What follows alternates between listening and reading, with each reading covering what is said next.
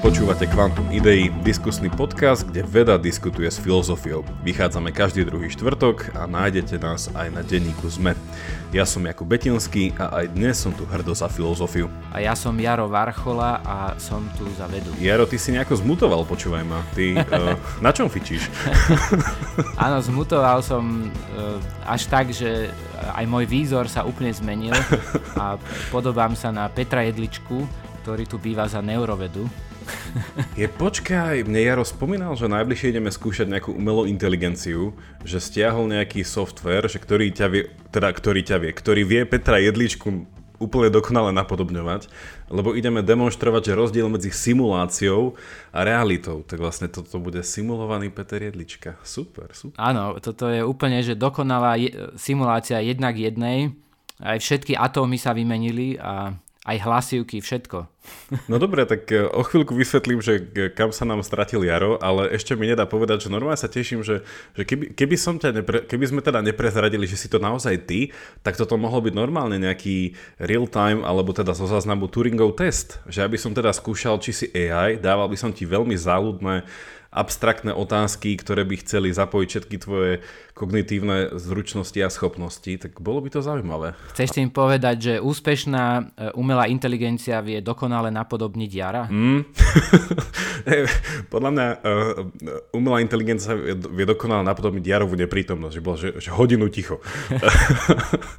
uh, inak, ke, keď sme pri tejto otázke, že čo je podľa teba že najťažšia alebo najzáľudnejšia otázka, ktorú sa počas Turingového testu vieš spýtať tej umelej inteligencie? Že čo je podľa teba taký tromf, ktorý zaručene odhalí alebo to chce až nejaký sled otázok, že až v závere sa to vyjaví. Alebo podľa teba je taká nejaká uh, otázka. Mm, ne, neviem, aké sú otázky, ktoré vedia prekvapiť počítač, ale myslím, že stačí pár minút a keď sa človek začne pýtať veci, ktoré, ja neviem, ktoré by šli možno smerom e, k seba reflexii toho počítača, tak asi by sa to zosypalo. Aj fyzicky, možno, ak by sa to prehrialo. no dobre, tak pre našich poslucháčov, tak Jaro sa odsťahoval do Humpolce, ale v podstate Jaro sa presťahoval do Talianska, z toho čo viem. Išiel na pár e, dní do Bolone, teda on šiel do reálneho mesta Bolone. Ja som kedysi tu prezradil, že ja som študoval na Bolonskej univerzite a to je taký krásny bizmeč, že, že Bolonská univerzita nie je len v meste Boloňa. že ona vlastne pôvodne, keď vznikala, tak ona bola roztrusená v piatich mestách na okolí v tom regióne. Čiže vlastne ja môžem povedať, že študoval som na Boloni, ale nie v Boloni. Takže je to potom také... Čiže pozdravujeme Jara do Talianska, no a som rád, Peter, že si to v rýchlosti súhlasil, že sme to takto mohli vykryť a prejsť teda, pohovoriť dneska o takej téme, ktorá ja som to tak nazval, že na odľahčenie, ale uvidíme, že po necelej hodine, tak že kto sa bude cítiť odľahčené.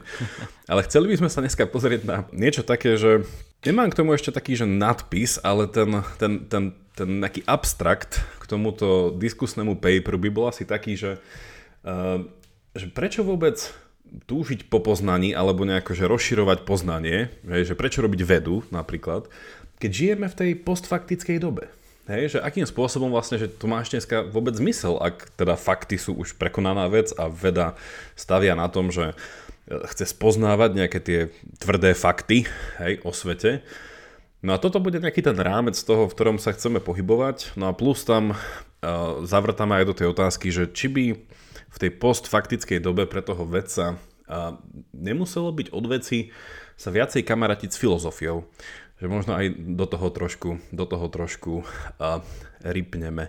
A ja ešte teda, prepáč Peter, už si beriem hrozne dlho slovo, ale ešte aby som, to musím povedať eh, našim poslucháčom, dneska treba začať s ospravedlnením, lebo my sme s Jarom teda meškali s touto epizódou, ktorá už mala, teda my sme prislúbili takú kvantovú eh, epizódu, zase raz niečo o kvantovej mechanike.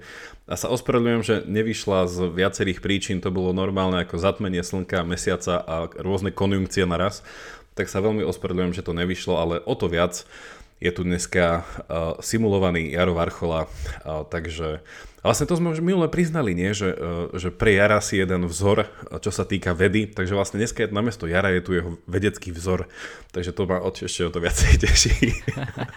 A je tu, je tu e, ideál, Jarov ideál, ktorý Jaro nevie, nemôže dosiahnuť. Hej, vlastne Jaro je ten limit, ktorý sa bude ustavične približovať. no dobre, pozdravujeme Jara, ktorý nás určite dodatočne počúva. No a tak začnem teda Peter tou otázkou, že Žijeme v tej postfaktickej dobe podľa teba?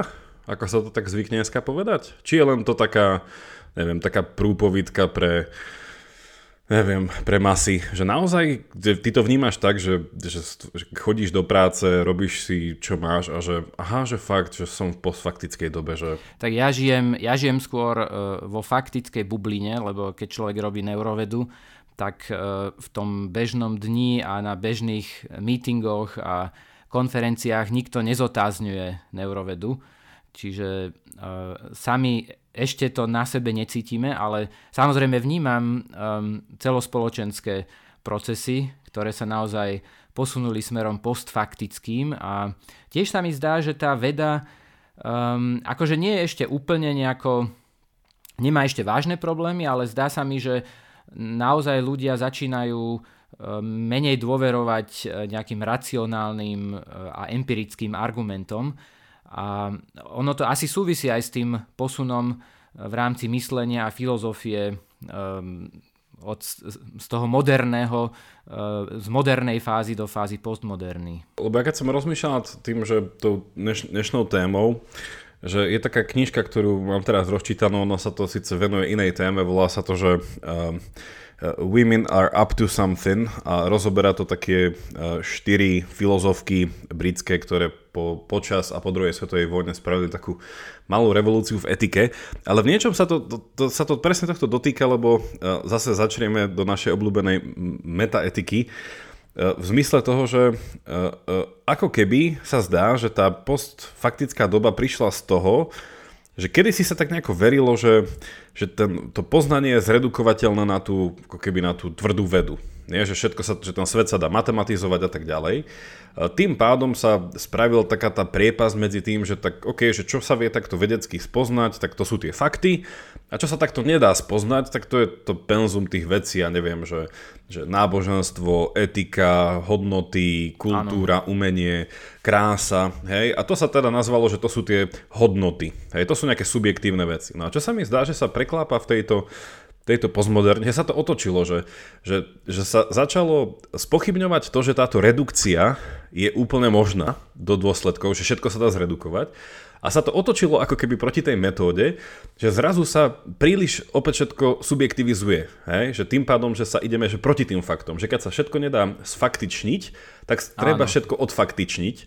Tým pádom sme sa nevyhnutne dostali nejako logicky do tej postfaktickej doby, že zrazu že už tá snaha všetko robiť objektívnym, keď zlyhala, tak kompromis neexistuje a musíme všetko spraviť subjektívnym. Aj, tiež si myslím, že e, to ide týmto smerom akoby z jedného extrému do druhého extrému, pretože ten e, prehnaný e, alebo sebavedomý racionalizmus moderný, ten mal veľké úspechy, celá moderná veda stojí na tom, ale, ale tá filozofická reflexia za tým bola dosť taká zjednodušená.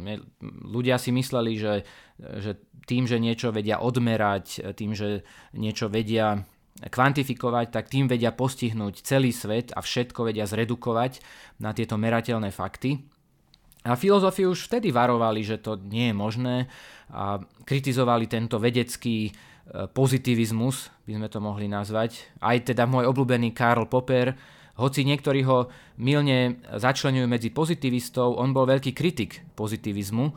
No a skritizoval to, že zredukovať všetko na, na kvantifikovateľné, objektivizovateľné vety nie je možné, pretože už len povedať, že zmysel majú len takéto vety, tak to sa nedá e, e, odmerať ani nejako empiricky, logicky dokázať. Takže v podstate ten pozitivizmus podľa mňa bol vyvrátený alebo padol už, už s poperom a, a s, s, s touto kritikou, ale um, zdá sa mi, že tie dôsledky vidíme až teraz.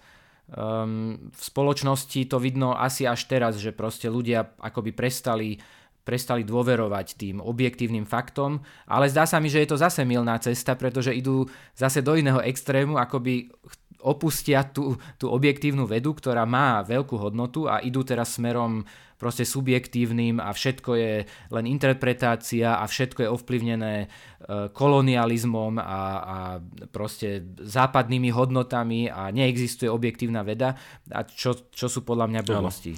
Vieš čo, ja, ešte aby som dokončil, že tú knihu, čo som spomínal, to napísal e, Benjamin Lipscomb, sme minulý rok to vyšlo, koncom minulého roka, Takže celkom nedávna vec a môžem aj tebe poslať, tam tá prvá kapitola je taká krásna história, že ako sa toto stalo. On, tá kapitola sa nazýva, že Facts and Values, že presne ako sa odlíšilo toto faktuálne vedecké mm-hmm. od toho eh, hodnotového subjektívneho a ako sa potom to začalo seba narážať. Ale príde mi, že presne to, čo hovoríš, že trošku sa eh, tomuto nahliadaniu na svet stane presne to isté, čo sa stalo v medzivojnovom období E, vlastne tomu viedenskému krúžku a celému tomu pozitivizmu, že keď tam naozaj prišli s tým verifikačným princípom, ktorý potom vyvrátil sám seba, tak mi príde, že aj povedať, že sme v postfaktickej dobe, opäť chce byť niečo faktické, tvrdenie, že áno, teraz sme, v, objektívne sa dá povedať, že sme v postfaktickej dobe, ale áno. to nedáva zmysel, ak sme v postfaktickej dobe, že jediné, čo sa dá naozaj povedať je, že no, bež o život, lebo ja neviem, že ver svojim evolučným inštinktom, ale že ne, neargumentuj, neargumentuj, lebo... A... Áno, môžeš povedať, že, že, že e, to, že sme v postfaktickej dobe je iba jedna možná interpretácia. No, áno, áno, áno, že... A, ro, a je rovnako dobrá ako interpretácia, že žijeme vo faktickej dobe. Áno. Čím si to vlastne vyvrátil? To má Peter vedie, vedie k otázke, ktorú, to je taký ten predpoklad tejto našej diskusie, že či sme alebo nie sme v postfaktickej dobe.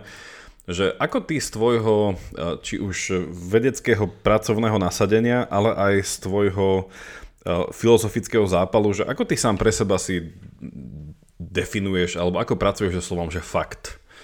Že čo, čo je to fakt pre teba? Že, že podľa teba ty dosahuješ tvojim výskumom a prácou nejaké tvrdé fakty, teda núka sa mi povedať dáta, a potom otázka je, že sú fakty dáta a, a keď sú dáta informácie, že je fakt informácia a potom, že, že už to, že ne, nechcem to, nechcem ťa naviesť na nejakú cestu, ale že ako ty chápeš slovo fakt, keď je niečo fakt? Áno, tak my, my sa vidíme ako neurobiológia sa vidí sama seba ako, ako tvrdá veda, teda tvrdšia ako, dajme tomu, sociológia. Čiže dalo by sa povedať, že generujeme fakty a dáta, pretože e, napríklad meriame aktivitu nervových buniek alebo e, ich rekonštruujeme, ich, e, to, čo vidíme v mikroskope. Čiže dalo by sa povedať, že to sú objektívne fakty, ktoré sú proste overiteľné alebo dajú sa vidieť nielen jedným subjektom, jedným vedcom, ale iní vedci tiež sa môžu na tie dáta pozrieť a môžu ich nezávisle otestovať.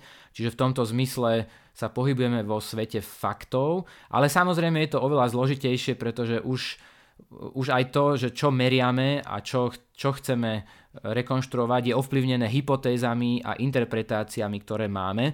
Takže samozrejme úplne sa tá interpretácia a to subjektívne nedá oddeliť, ale v neurobiológii máme metódy, ktoré sú intersubjektívne testovateľné. Takže eh, sme, myslím, že bližšie k tej objektivite ako, ako dajme tomu eh, psychológovia, ktorí tie svoje teórie vedia len ťažšie, ťažšie testovať na tej intersubjektívnej rovine. Mne sa páči v tomto kontexte, že keď sa rozpráva o tých faktoch, že, že uvažovať, že prečo by vlastne ten fakt nemohol byť hodnotová vec.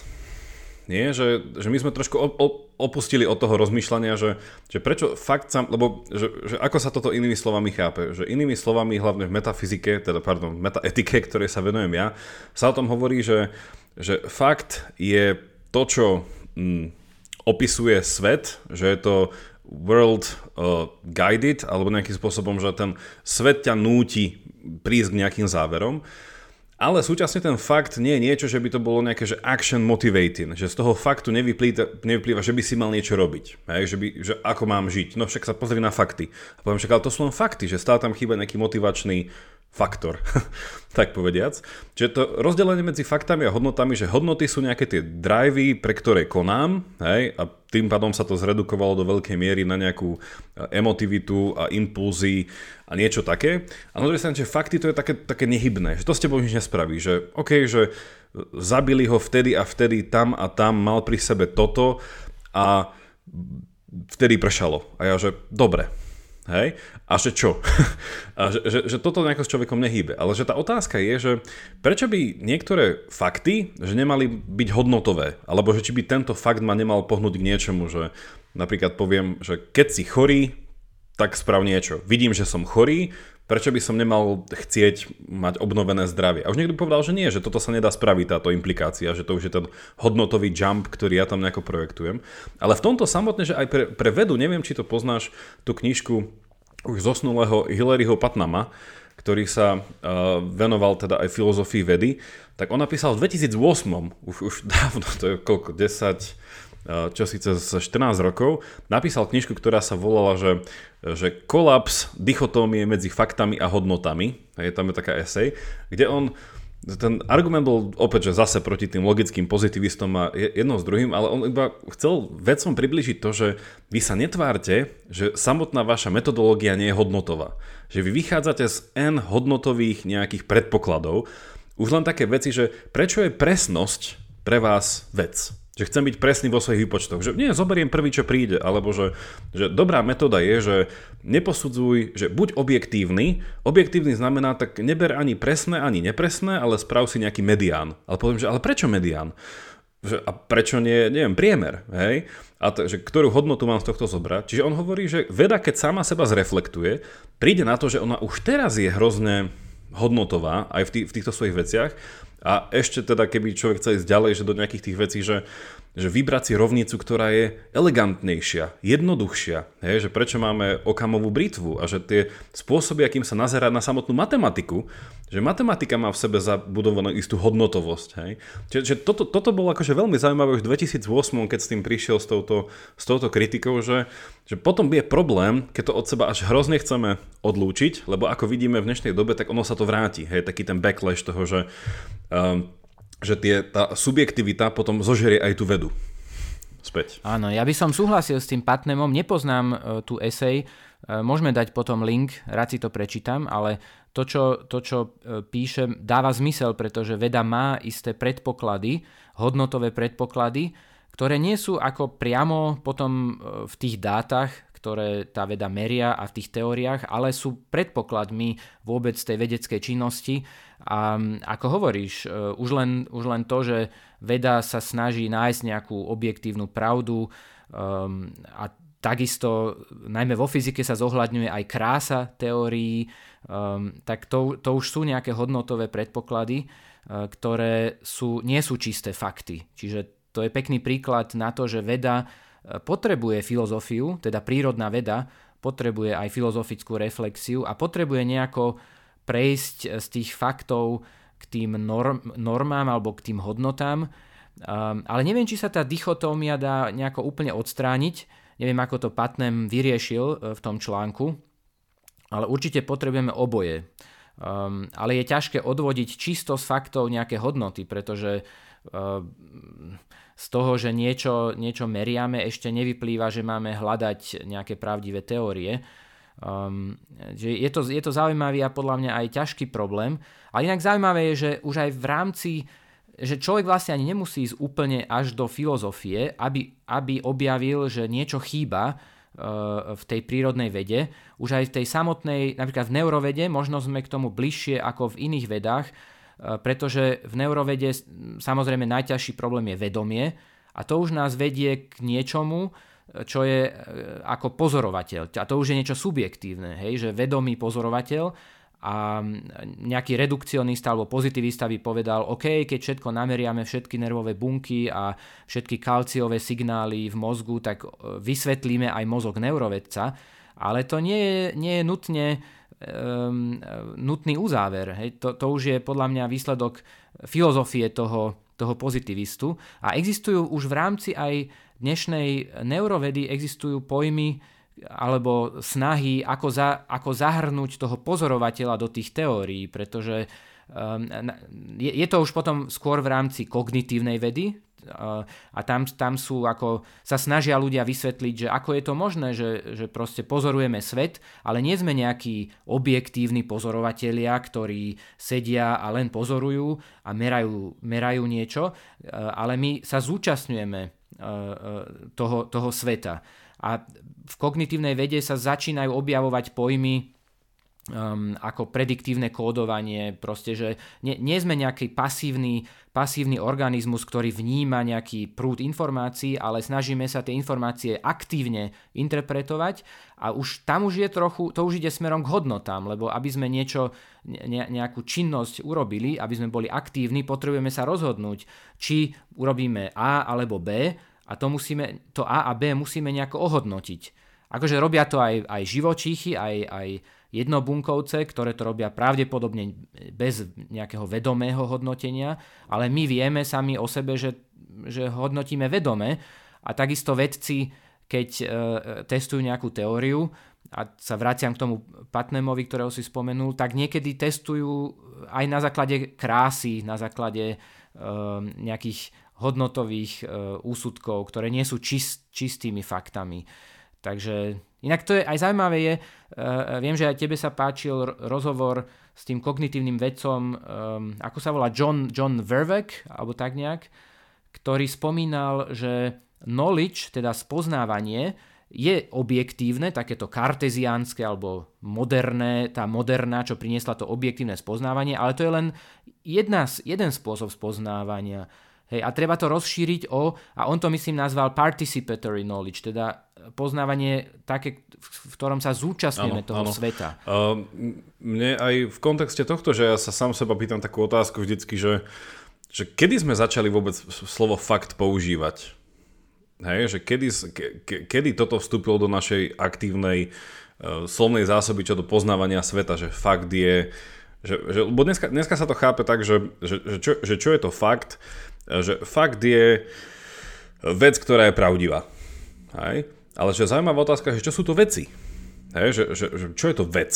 Že, že to, to je, ja som sa raz rozprával s jedným uh, kolegom, filozofom, tak ono, on povedal, že slovo vec je naj, ťažšie najťažší metafyzický koncept, čo je, čo to znamená vec? Že, lebo však, ok, mám tu samé veci, u práci máš rozhádzané veci, ale keď poviem, že svet je z veci, a OK, že a čo nie je, že je vec to, čo je, OK, a začnem, že OK, že vec je objekt, subjekt, že, že slovo vec je tak hrozné, a keď poviem, že veci, ktoré sú pravdivé, tak čo tým chcem povedať? No a zaujímavé je, že, že, že slovo fakt v tomto slova zmysle, že to, čo je pravdivé, pravdivá vec, že vstúpilo do nášho aktívneho používania až začiatkom 17. storočia. Hej, čiže to je, že dovtedy, a potom sa spýtam, že a čo dovtedy? Hej, tak jasné, že nejako inak tiež rozmýšľali, ale ono je to viac menej, že z latinského facere, čo znamená robiť. Čiže faktum je minulé príčastie, ak sa nemýlim, že spra- to spravené, hej? Že, že asi to má má to v niečom v Slovenčine asi pre nik nemá, ale keď povieme, že niečo je fakt, to znamená, že to, čo sa stalo, to, čo sa urobilo, že už je tam nejaký ten, tá minulosť toho, že, že viem, to, viem to zhodnotiť. A toto je na tom hrozne zaujímavé, že, že ale tak fakty v niečom, že, že je, to, je, je to jediný pohľad na také, že, že poznanie a pravdivosť sveta ako taký, že, lebo však niektoré veci uh, sa ešte dejú, alebo niečo, niečo sa nejakým spôsobom, že ten rámec toho vyhodnocovania je oveľa, oveľa širší. A že preto je to zaujímavé rozlišovať ten, ako aj ty si povedal, s tým to poznanie, to karteziánske poznanie ako istota, lebo toto s tým veľmi koreluje. Že fakt je isté poznanie. To je, že, že to je fakt. To, to, tak s tým sa neprieč. To, ak to neverí vo fakty, tak to je hoaxer, alebo to je nejaký tento. Ale ono je to oveľa, a to často teraz nad tým rozmýšľam v našej nie postfaktickej, ale takej tej propagandistickej dobe, že ono je veľmi náročné tá práca s tými, že, či, že, že hľadať nejaké čisté fakty. Hej? To je v nejakej disciplíne humanistickej typu dejepis a história, že tam naozaj však akože vieme, kedy to dielo vystrelilo čo. Ale aký bol ten motív toho človeka? Ako sa, že, že, že to je naozaj, že tá dejiny v niečom sú hrozne divné, že sa stajú byť stále živé. Že oni sú také, také neuchopiteľné v tej svojej minulosti. A iné veci, že, že tá faktickosť je veľmi náročná a že už keď o o, keď o tej, teda, čo chcem povedať, že keď sa o tej faktickosti odlúči tá, taká tá hodnotovosť, tak sa stráca ten interpretačný kľúč. Hej? Lebo keď dám preč to, že OK, tak fakty sú objektívne, hodnota za tým je, že objektívnosť je hodnota. Je nejaký osvietenský princíp, alebo už takéto nejaké dekartovské, že, že chce, potrebuje tam niečo takéto. No ale potom nie, že aj toto sa nahradzalo. Prišla nejaká však v Amerike, eh, Putnam je jeden z predstaviteľov pragmatizmu, tak tiež je tam potom tá otázka toho, tak ak tá objektívnosť ako taká, tá dekartovská už nie je hodnota, tak je objektívnosťou nejaká, nejaká pragmatickosť, ale v tom filozofickom slova zmysle, že nie je nejaký populizmus, ale že pravdivé je to, čo, ako ten, ten slogan hovorí, že, že pravdivé je to, čo funguje. Že to, že to čo je pre život dobré, hej? Že, to, to, že z tohto uhla pohľadu. Čiže tam by sme sa tiež povedali, že, okay, že, že istá miera objektívnosti je pragmaticky potrebná. Hej? I keď nie úplná. A potom je tam tá otázka toho, že, že či tá objektívnosť, či sa ňou myslela nejaká univerzálnosť, alebo iba nejaký štatistický priemer a nejaká väčšinovosť, alebo niečo také. Ale tiež nemôžeme povedať, že, že neobjektivita je hodnota, ktorú chceme. No, z pragmatického hľadiska nie je, ale vedie to k tomu faktu, že, že, že čo vlastne sú fakty.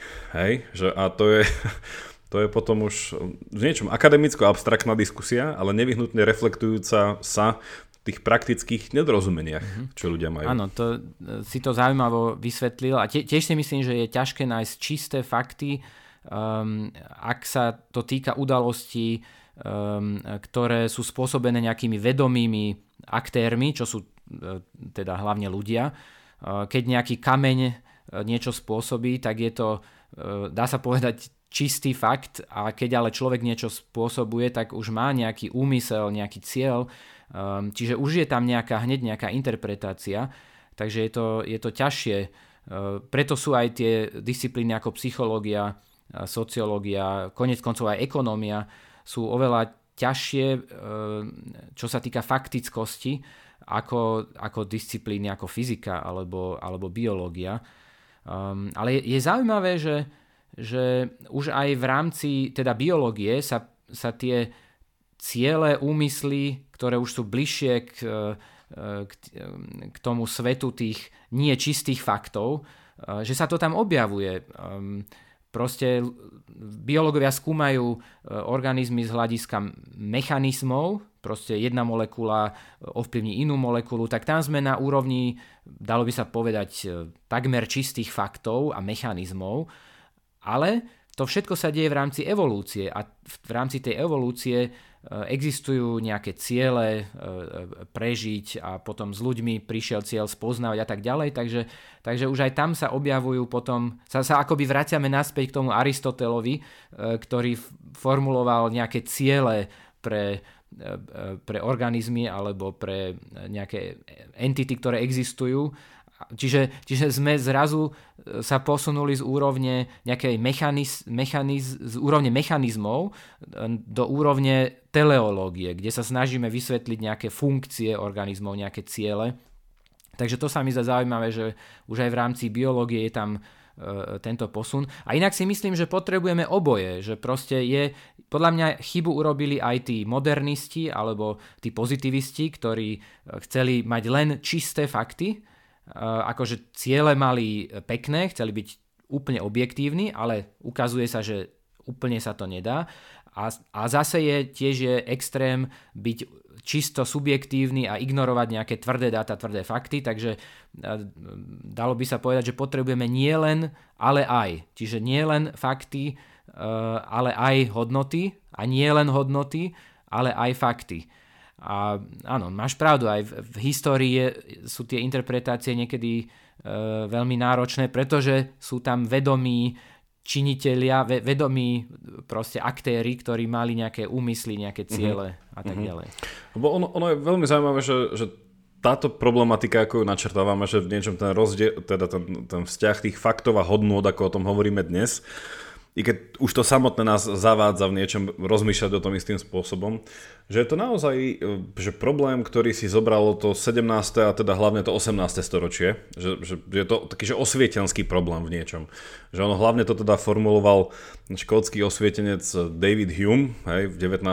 v 18. storočí a on to akože, tak celkom moderne už teda na dnešnú dobu zarámcoval, že on hovorí, že čo sa týka poznania, že, má, že máme že dva druhy, hej, že sú tie, že on už tedy používal to slovo, že, že matters of fact, hej, že sú, že sú veci faktu, hej, že to sú tie empiricky overiteľné, neviem čo, veci, ktoré vychádzajú zo zmyslov a tak ďalej. No a potom hovoril, že ďalšie poznanie, ktoré existuje, ktoré nazývame poznanie, sú že relations of ideas.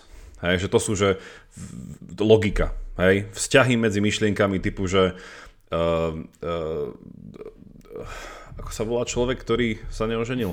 Uh, um, no vdovec to nie je. vdovec to... uh, počkaj, to si musím teraz úplne Slovenčina zlyhala. Starý, Bachelor, starý mladenec? Áno, áno, áno, áno. Čiže on hovorí, že, že ďalšie isté poznanie, keď poviem, že starý mládenec je muž, ktorý sa neoženil. Hej? A poviem, že to sú relations of ideas, lebo mám jednu ideu, mm-hmm. jedna idea je starý mládenec, druhá idea je človek, ktorý sa neoženil a viem ich dať do nejakej konjunktúry. Čiže že, a to sú dve veci. A potom boli tie veci pomimo toto, hej, kde bolo náboženstvo, morálka a také, ktoré pre Huma tým slávnym výrokom boli, že reason is the slave of passions. Hej, že vášne sú v niečom tá vec, ktorá určuje tú morálku nejak, nejakým spôsobom, tá, um, že on bol nazývaný že nejaký sentimentalista. Že, že, a, a tuto je zaujímavé, že po takej nejakej evolučnej stránke, že Hume veril v istý, on to nazýval, že morálny zmysel alebo morálny sentiment, kde by povedal, že OK, že isté poznanie, to vedecké, sú buď tie fakty alebo tá logika, hej, čiže matematika alebo nejaká výskumná experimentálna veda. A na druhej strane, že tá hodnotovosť tiež nie je úplne subjektívna, ale on by tak naturalisticky povedal, že lebo máme nejaké morálne inštinkty. Hej? Niečo ako sme sa sami zdá už kedy si spolu mm-hmm. bavili ten, ten Michael Tomasello, že ten, ten evolučný psychológ, že, že, že skúmajúc cicavce a robe, robenie výskumu, že, že prichádzame na to, že áno, že je tam nejaký jedinečný typ vzťahu matka a dieťa, hej, u cicavcov. Je tam nejaký druh reciprocity, keď máme nejaký, že keď je nejaký dominantný alfa samec, ktorý veľmi všetkých v tej svojej tlupe e, dáva dole, tak t- traja iní dokopy silnejší ako on ho, ho zabijú. Hej, že, že je tam nejaký, že long term reciprocita je lepšia ako short term nejaká dominancia. Že on by povedal, že, že toto je také humovské rozmýšľanie, že z tohto vieme vyvodiť tú morálku, ktorá ale súčasne chce byť objektívna, ale iným ako mm-hmm. týmto uh, týmto matematizujúcim spôsobom, že morálka, že tu sa krásne vidí v dištinkcii, že Immanuel Kant, Áno. Hej, ktorý by to tak vyrátal cez ten kategorický imperatív až tak úplne pomaly, jak, jak to, že to je taká morálna kozmológia, že úplne, keďže Kant bol aj teda astronóm a kozmológ, Uh, astronaut nie, ale čiže že v niečom je to ten opak, tej, tá osvietenská morálka v niečom bola taká šťastí tvrdá, hlavne tá nemecká, že to chcela až tak veľmi vyrátať až tak veľmi presne to mať, hej, tie, tie kategorické imperatívy. Ale že, že, je, to, že je to zaujímavé, áno, že... Áno, ale ešte nemali, nemali evolučnú no, teóriu, no, no. ešte nemali. Lebo z tej evolúcie, že ako keby, hej, že tento druh pohľadu na takú, že niekto to nazýva evolúcia, niekto to nazýva, že, že prirodzená história ľudstva, hej, nejaké, že, že natural history of, of uh, humankind, uh, Takže je to, je, je to že, že z tohoto veľakrát ľudia vyvodzujú, že tie morálne objektívne fakty. Že, že sledujúc sa, ako sa vyvíjame, čo pre nás je tak povediac dobré k prežitiu, ale to som sa aj minule s niekým e, zapodiel v diskusii, kde, kde, kde som bol obvinený z toho, že prečo idem až tak hlboko, keď spochybňujem fakt, že ľudia chcú prežiť. Nie, že prečo je hodnota prežitie? Hovorím, tak ono v dnešnej dobe, aj to je v niečom mm-hmm. diskutovaná hodnota, že prečo automaticky by som chcel mať. No. Ale každopádne, že ten David Hume už toto načal celé v tom 18. storočí. Áno, a to, to, je, to je podľa mňa veľmi zaujímavý bod, že my vieme zotázniť úplne všetko, ešte aj tú hodnotu, že či má, či má cenu prežiť. A to je podľa mňa aj ja som akože veľký fanúšik tých evolučných vysvetlení a podľa mňa dávajú veľký zmysel a už aj u zvierat vidíme základy morálky a základy e, nejakej hry a teórie, teórie hier a dá sa podľa mňa e, morálka do istej miery odvodiť z tejto teórie hier. Ako vieme, že už aj, už aj potkany sa hrajú hry a um, vedia pravdepodobne inštinktívne, asi nie vedome, uh, vedia rozlíšiť medzi, medzi fair play a medzi uh, uh, nefair play. Um, ale u ľudí je toto oveľa vyššej miere zreflektované, vedome a tá naša morálka potom je podľa mňa, dá sa do istej miery vysvetliť tou evolúciou, ale asi nie úplne dostačujúco, lebo ako si spomenul, my vieme aj zotázniť aj ten princíp, že či máme prežiť. Kdežto v evolúcii je toto v podstate ako daný princíp, ktorý platí pre všetkých, ako prežiť a rozmnožovať sa sú tie základné, e, základné uh, uh, sily, ktoré ženú celú evolúciu. A zaujímavé, že, že človek to vie úplne otočiť a dokáže sa pýtať aj to, že OK, a má zmysel vôbec mať deti? Však vieme, aj vy ste tuším mali s Jarom aj jednu epizódu o antinatalizme, takže antinatalizmus možno je jeden príklad toho, e, že evolúcia nedokáže úplne vysvetliť všetky morálne ja. teórie. A tam už aj základný, keby sme ani nešli tak do takého, takej modernej veci ako antinatalizmus, čisto, že popísanie vecí už od takej antiky homerských čias, že nejaké hrdinské obetovanie sa. Obetovanie sa.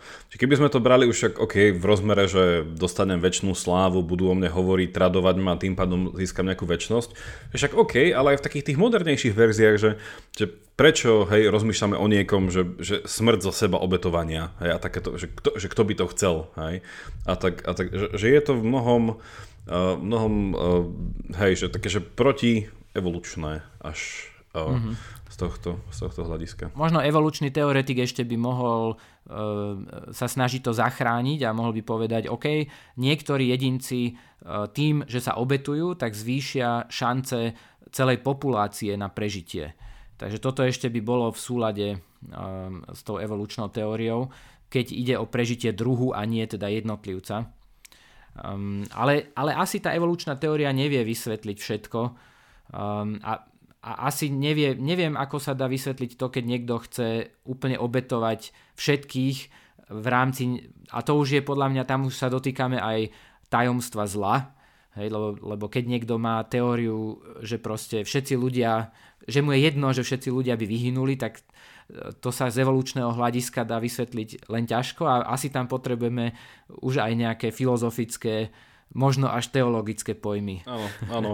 Však on, ono v, tom, v, tom, v tomto je to zaujímavé, že ten, aj ten argument z toho, že keď e, človek vie e, spochybniť čisto len tú hodnotu toho, že pokračovať v svojom živote, tak, tak stále je to, že keď to berie vážnejšie po takej, takej abstraktnej alebo intelektuálnej stránke, že nie len ako človek, ktorý by trpel nejakou neviem, depresiou a zvažuje samovraždu, hej, že to je že iná otázka, keď sa človek, ktorý má všetko, má nejakú pozíciu a filozofuje nad tým, že či by nebolo lepšie, aby neviem, niečo, tak tam je akože tiež mi to príde také self-defeating, že sa to trošku napadá samo seba, ako aj tá postfaktická doba, že tak e, keby tu nebol, tak o tom nemôže rozmýšľať. Tak je to také, že, že, že, že to, čo dá tým generáciám po ňom je len preto, že ešte žil a mohol nad tým rozmýšľať.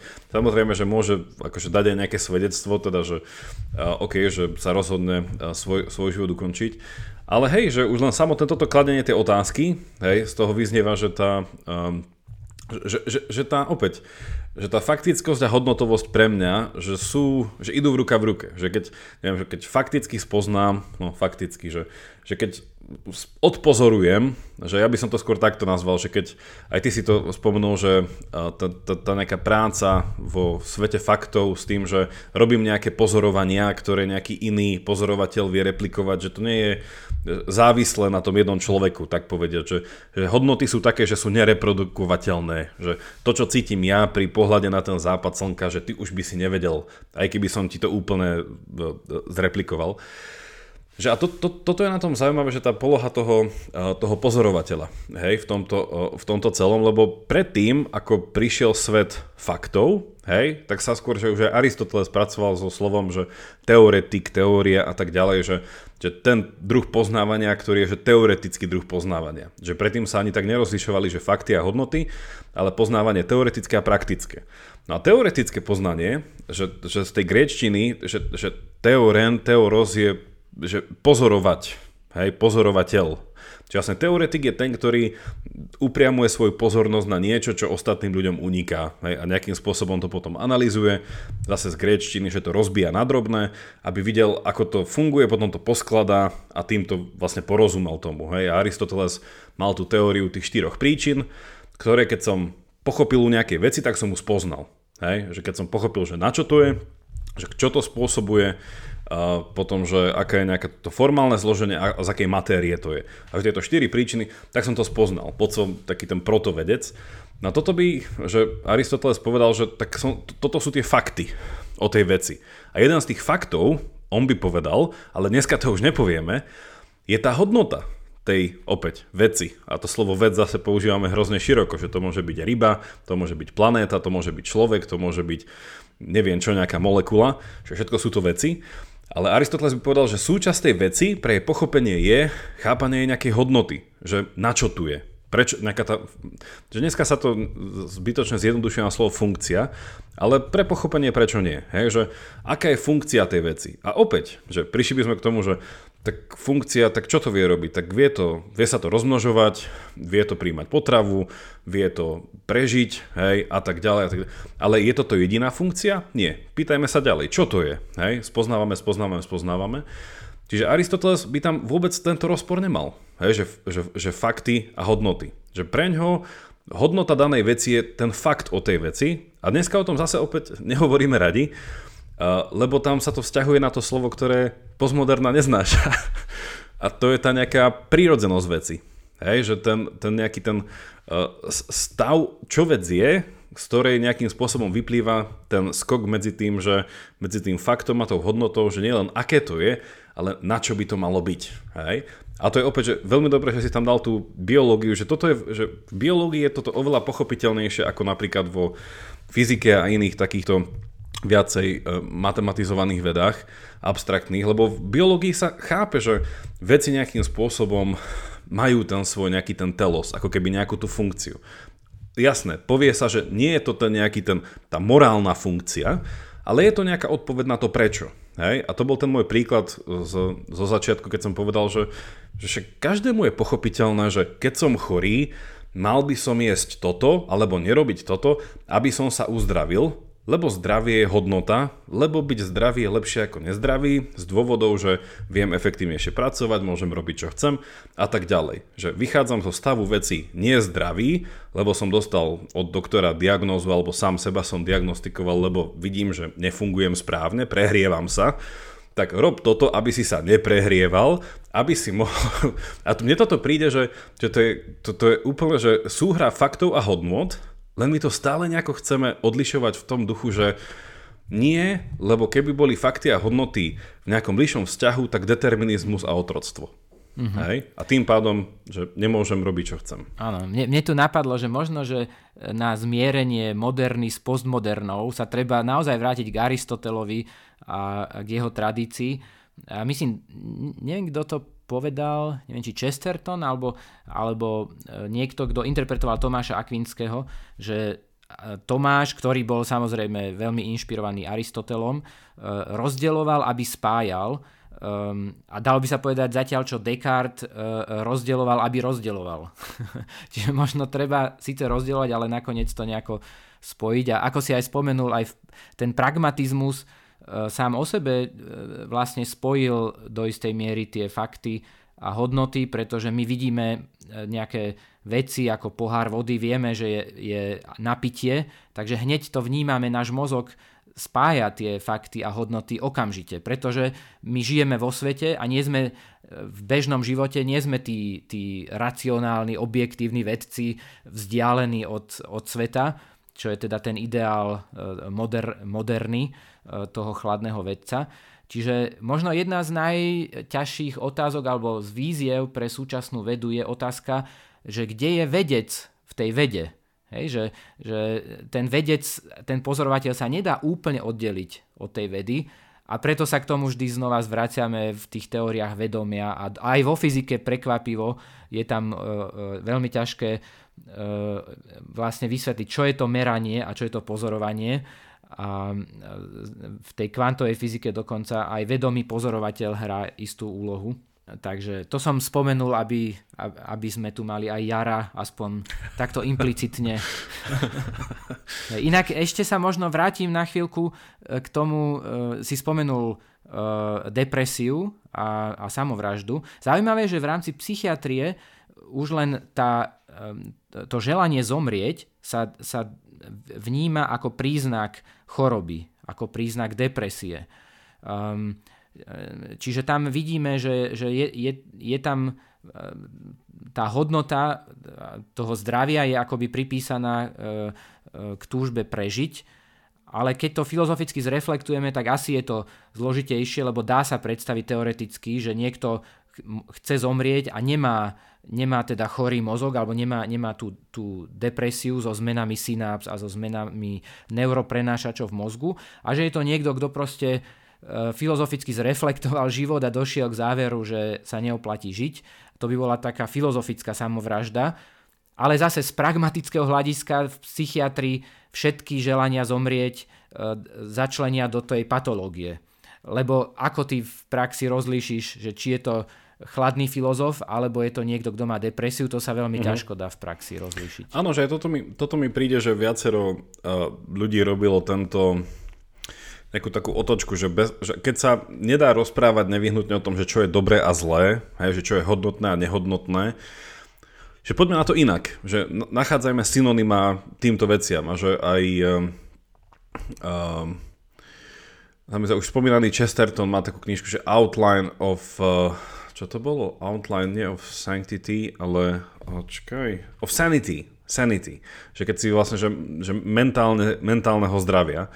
Že, že tiež on si položil už storočie dozadu tú otázku, že zdá sa, že sa nevieme rozprávať o tom, že čo je to dobré a zle, tak sa správame o tom, že čo je to že, že psychicky, že psychicky zdravý človek, že, že človek, ktorý naozaj že netrpí nejak, že čo sú to tie patológie, hej? Psychologické patológie, že, že, že aby sme neprišli do toho, že žiadna patológia nie je, tým pádom, že kto je zdravý človek, taký neexistuje, hej? že všetci majú iba ten svoj potom ďalší pokus bol, že namiesto tohto rozmýšľať nad nejakou normativitou. Že čo je to normativita? Ok, že aká je nejaká norma, aj niečo také. E, pokusy boli aj, ako som spomínal, že hovoriť e, skôr slovníkom e, že zdravia, aj po nejakej tej psychologickej stránke, ale aj takej existenciálnej. Boli dokonca, teraz si nepamätám presne, vo francúzskej filozofii taký nejaký ten protipol tej francúzskej postmoderne, bolo tam tiež pár mysliteľov, ktorí išli, ak, ak sa nemýlim, vychádzali priamo z lekárskeho prostredia, čiže filozofia inšpirovaná to, touto, touto vedou. Ale že ono je to naozaj stále tá poloha toho, že, že, že toto mi príde, že kľúčové, že tá provokácia, ktorá tam je, alebo ten kameň v topánke, čo riešila či už moderná, ale aj postmoderná, teda či už Descartovci, alebo potom neskôr nejaký uh, Deridovci alebo tak, že kto, kohokoľvek tak dáme, že stále je tam tá uh, rola toho pozorovateľa, že, že stále to človeka štve, že, dať, že ako ho dať úplne preč, hej, že, že také tie že extrémne pozície, alebo keď sa to nedá, tak ho úplne to, to ním mm-hmm, pretiahnuť mm-hmm. týmto filtrom. A príde mi to, že, že Aristoteles, ke, že, a zase raz, že, že mi to príde, lebo však on z pohľadu biológie, hej, sa na to pozeráme, Takže že hľadať nejakú tú normu, hej, alebo keď si povedal, že, že položiť si tú otázku smrti. Uh, tak niektorí by povedali, že v dnešnej absurdnej dobe je to nevyhnutné a je to zdravá vec. Ale že v takej tej predabsurdnej dobe, uh, ktorá ešte mala nejaký tú aspoň inš, teda ašpiráciu na nejakú zmysluplnosť, ktorá by bola transgeneračná a nie iba nejaká uzavretá, Takže ten aristotelovský taký biologickejší pohľad na tú nejakú tú normálnosť alebo objektivitu, že on by vôbec nebol tak dekartovský objektívny v tej, v tej istote, že, že, že 100%. Hej? Že ja som to už aj neviem, či s tebou sme sa o tom bavili, že ten, že ten uh, uh, aristotelovský ideál je skôr Gaussova krivka. Že máme nejakú, nejaký, nejakú mm-hmm. tú mhm. distribúciu mm-hmm. štandardizovanú, kde je nejaké to gro, Hej, ľudí, ktorí vykazujú nejaké druhú špecifické vlastnosti a potom máme tie extrémy, potom sú tie chvosty napravo, naľavo a Aristoteles by povedal, že to je všetko, čo od ľudí môžete chcieť. Neexistuje nejaká že objektivita, ale je, že on, on to nazýval, ako to nazýval, grečňu si nespomeniem, ale že, že, že tá fráza bola niečo v duchu, že vo väčšine prípadov, Hej? Že, že a vo väčšine prípadov to je aristotelovská objektivita.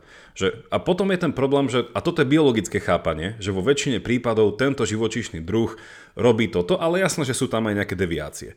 Ale keď sa toto chceme pretiahnuť tým filtrom matematiky, tak nevyhnutne tam chceme dať niečo také, že tak tento, už to aj nenazveme živočišný druh, ale spôsob rozmýšľania vlastný týmto individuám vždycky vykazuje takéto. A už to vždycky, už je úplne, že po, to, po tej aristotelovskej morálnej stránke, také, že rušivé, hej? lebo ono to nie vždycky je vždycky pre všetkých rovnaké. Mm, podľa mňa um, si sa dotkol dvoch uh, podľa mňa ťažkých problémov a jed, jeden problém alebo otázka je, ako definovať normu a odchylku od normy v medicíne a potom ako to definovať v rámci morálky.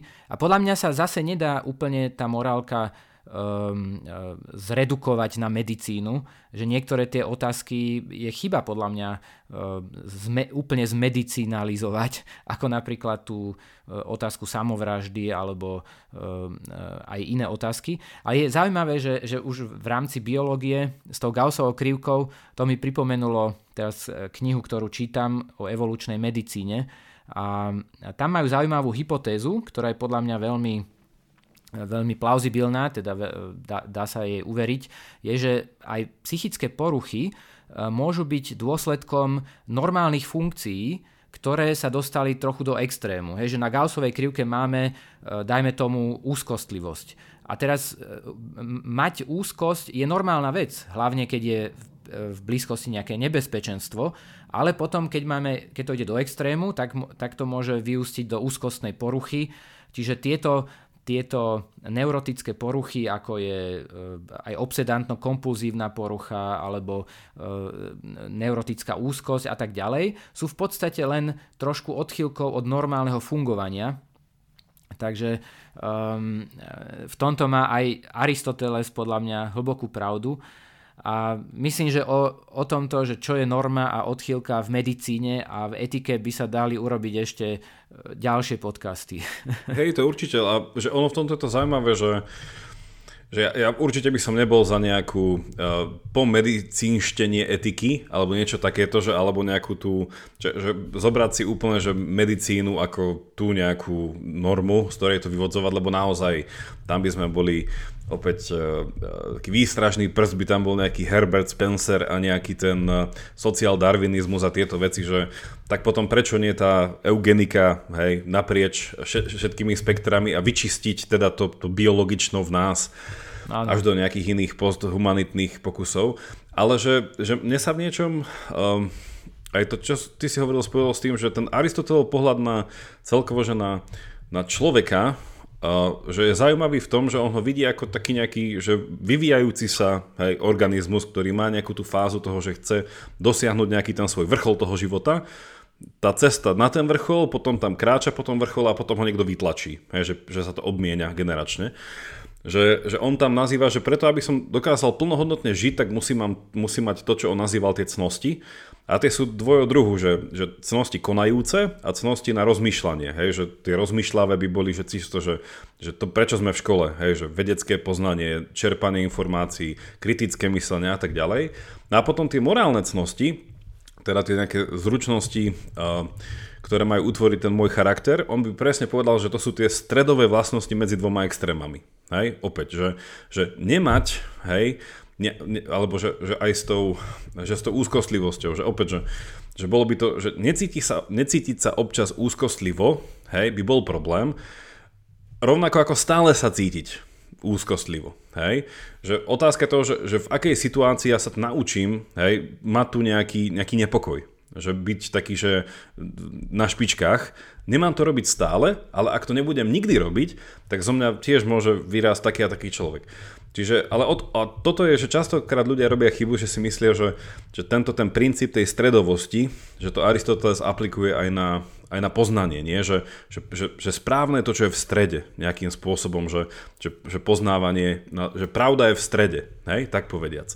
Ale tu sa ľudia častokrát milia, že tie etické cnosti, to je, že, že dobro je v strede. Ako keby, že, tá dobro je, že dobro je nejaký, um, nehovorím, že, že kompromis, ale že je to nejaký ten, ten správne veľa niečoho. Hej, že, že čo vychádza zase z predpokladu, ktorý, a tomu už to asi na dneska uzavrieme, čo by sa dalo povedať, že, že svet po metafyzickej stránke je nevyhnutne dobrý, ale málo niečoho a veľa niečoho to kazí.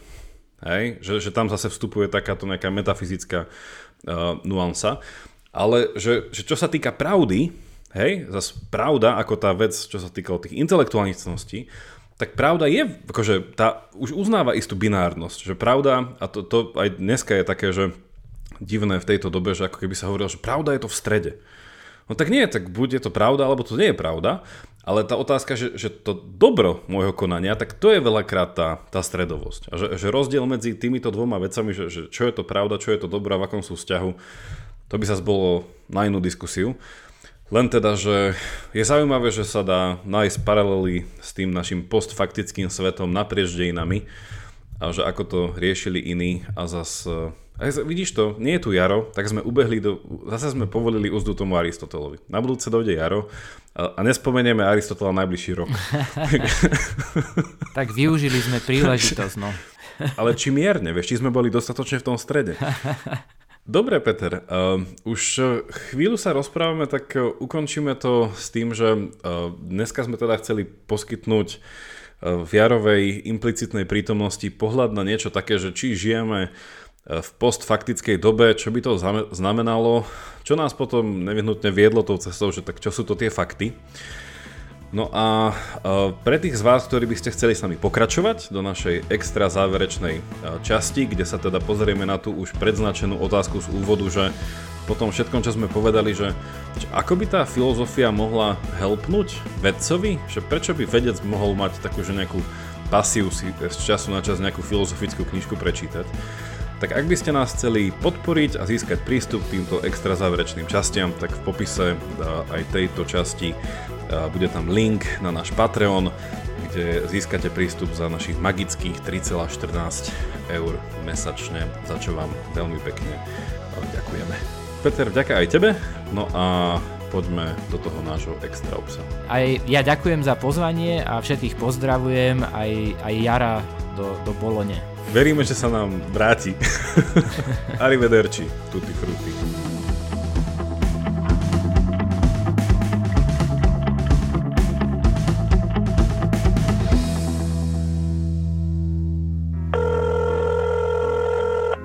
Dobrý deň. Tu je Adam Blaško, ja moderujem satirický podcast Piatoček. Máte na chvíľku čas? Akože absolútne vôbec, hej.